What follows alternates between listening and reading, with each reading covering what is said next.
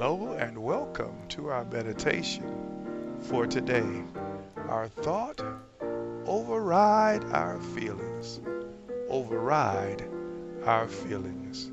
Revelation 2, verse 5 says, Remember, therefore, from where you have fallen.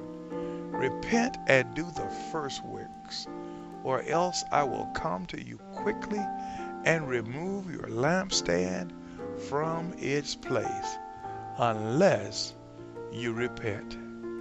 For many Christians today, their faith is not the same as it used to be.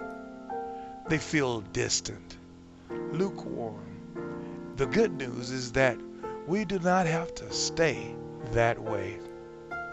If anyone has forgotten their first love, there is a cure. There is hope. It comes in three simple steps. Remember, repent, and return. Remember, God wants to be in your mind always.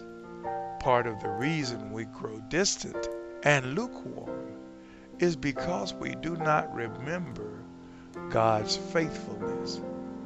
God has a track record in each believer's life. It is important that we continue to remind ourselves of God's goodness.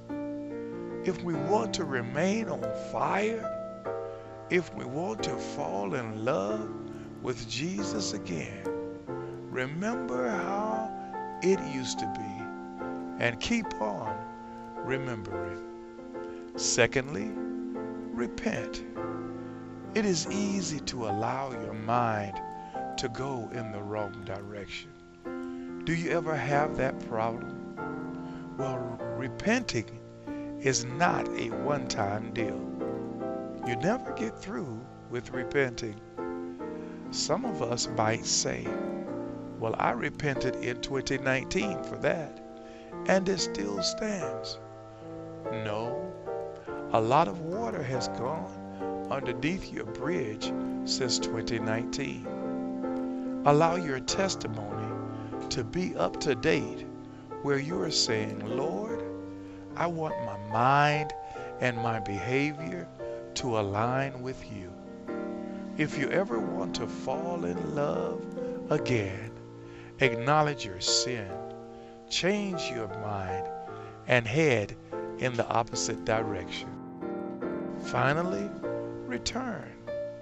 The final thing we are told to do is to return and to do the works that you did at first. What is John saying here? In the Greek language, he is saying, do it at once. Return immediately. Do not wait.